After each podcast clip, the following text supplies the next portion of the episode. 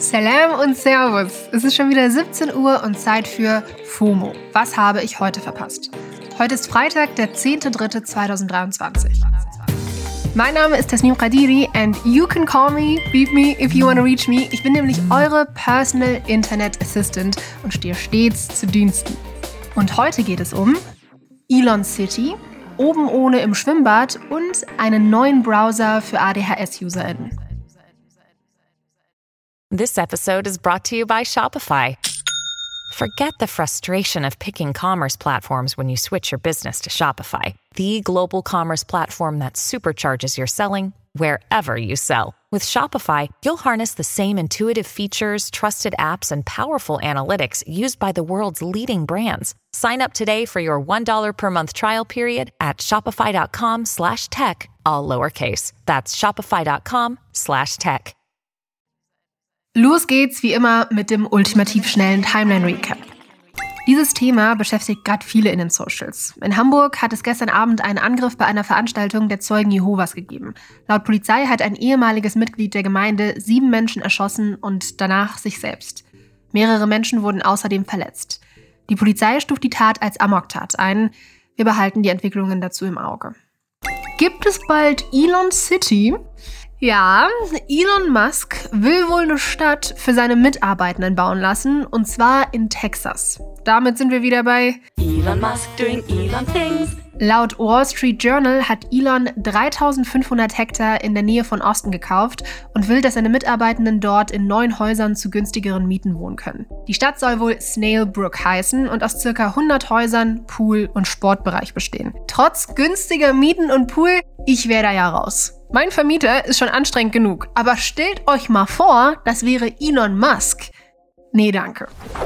Als Trash-T V-Konnoisseurin kann ich diese News einfach nicht auslassen. Die vierte Staffel Love Is Blind kommt am vierundzwanzigsten März und seit gestern ist der erste Trailer draußen. In den Kommis auf YouTube freuen sich schon viele, denn es sieht aus, als würde es ziemlich wild werden. Den Link packe ich euch in die Shownotes. Und wenn ihr schon dabei seid und in der App rumklickt, habt ihr euch euer Spotify heute schon mal genauer angeschaut? Es gibt nämlich ein paar technische Updates.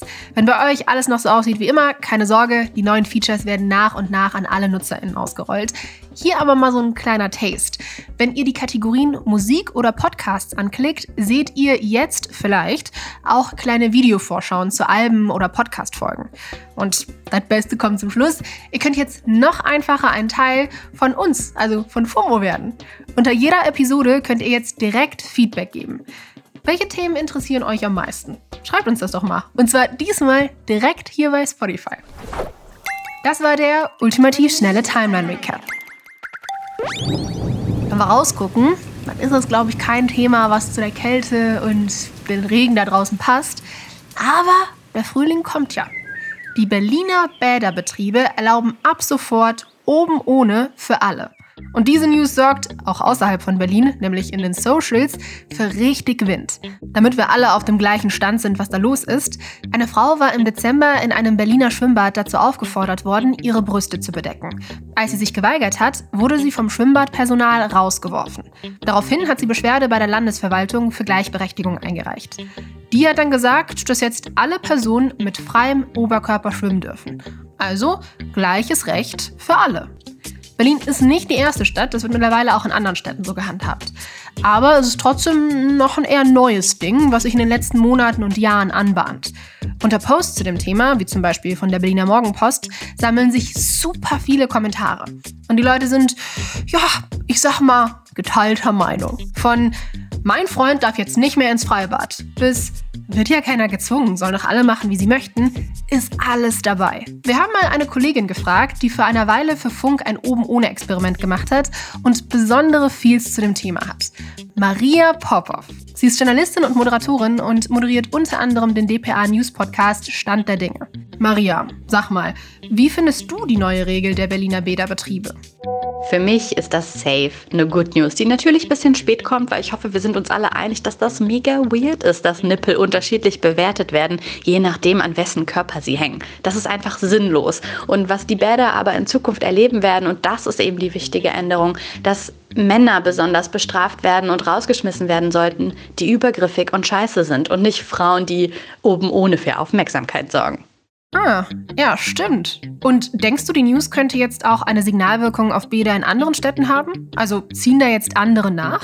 Uff, gute Frage, ey. Ich kann es nicht genau sagen, denn leider ist Fakt, dass die Änderung nur deswegen in Kraft getreten ist, weil sich Frauen beschwert haben. Und wenn das in anderen Städten auch mehr passiert, weil sie jetzt ein Beispiel haben, dass es in Berlin geklappt hat, safe, dann könnte es sich verändern. Puh, viel Hoffnung habe ich da aber nicht. Verstehe ich, aber wer weiß, vielleicht denkt sich wegen dem Beschluss in Berlin deswegen jetzt eine Frau irgendwo in Bayern oder Mecklenburg-Vorpommern, hey, ich wollte das schon immer und der Fall aus Berlin zum Beispiel hat mir Mut gegeben, da jetzt mal was zu sagen. Und I mean, wenn es schon in mehreren Städten geklappt hat, warum dann nicht auch hier? Wisst ihr, was ich meine? Was sind denn eure Feels dazu? Seid ihr im Schwimmbad eher Team Free the Nipple oder ähm, nee, geht gar nicht? Schreibt mir mal, wie gewohnt, an fomo at spotify dot com. Folgende News ist vielleicht etwas weniger umstritten. Ich persönlich finde ja, das ist die Kategorie Sweet Good News. Ein neuer Browser soll Menschen mit A D H S dabei helfen, sich besser zu konzentrieren. Sidekick heißt der Browser und soll halt wortwörtlich als so eine Art Sidekick bei der Suche durchs Netz helfen und vor allem Ablenkungen aus dem Weg räumen. Die App funktioniert nämlich so, dass die ganzen Anzeigen, die beim Browsen überall aufploppen, gekickt werden. Deswegen finanziert sich Sidekick auch nicht durch Werbeeinnahmen, sondern durch ein Abo. Außerdem deaktiviert ein Fokustimer alle Geräusche und Benachrichtigungen für eine ausgewählte Zeit oder auch auf unbestimmte Zeit. Und es scheint zu funktionieren. Laut dem Unternehmen haben sich BenutzerInnen mit A D H S wohl mit dem Browser deutlich besser konzentrieren können. Gegründet wurde der Browser übrigens von Dmitri Pushkarev, der selbst A D H S hat. Er hat gesagt, dass weniger Ablenkung im Internet auch die Angst von Menschen mit A D H S verringert und sich ihre Lebensqualität erhöht. Interesting. Richtig gut, dass bessere Lösungen für Menschen gefunden werden, die jahrelang gesellschaftlich nicht mitgedacht wurden. Mal schauen, ob sich Sidekick oder ein ähnlicher Browser etabliert. Das war's für heute mit FOMO und ihr hört hier morgen meine Kollegin Paula in der Wochenendfolge hier auf Spotify. Da dreht sich dann alles um Filme und welche ihr dieses Jahr auf keinen Fall verpassen solltet. FOMO ist eine Produktion von Spotify Studios in Zusammenarbeit mit A C B Stories. Folgt uns auf Spotify. Ciao!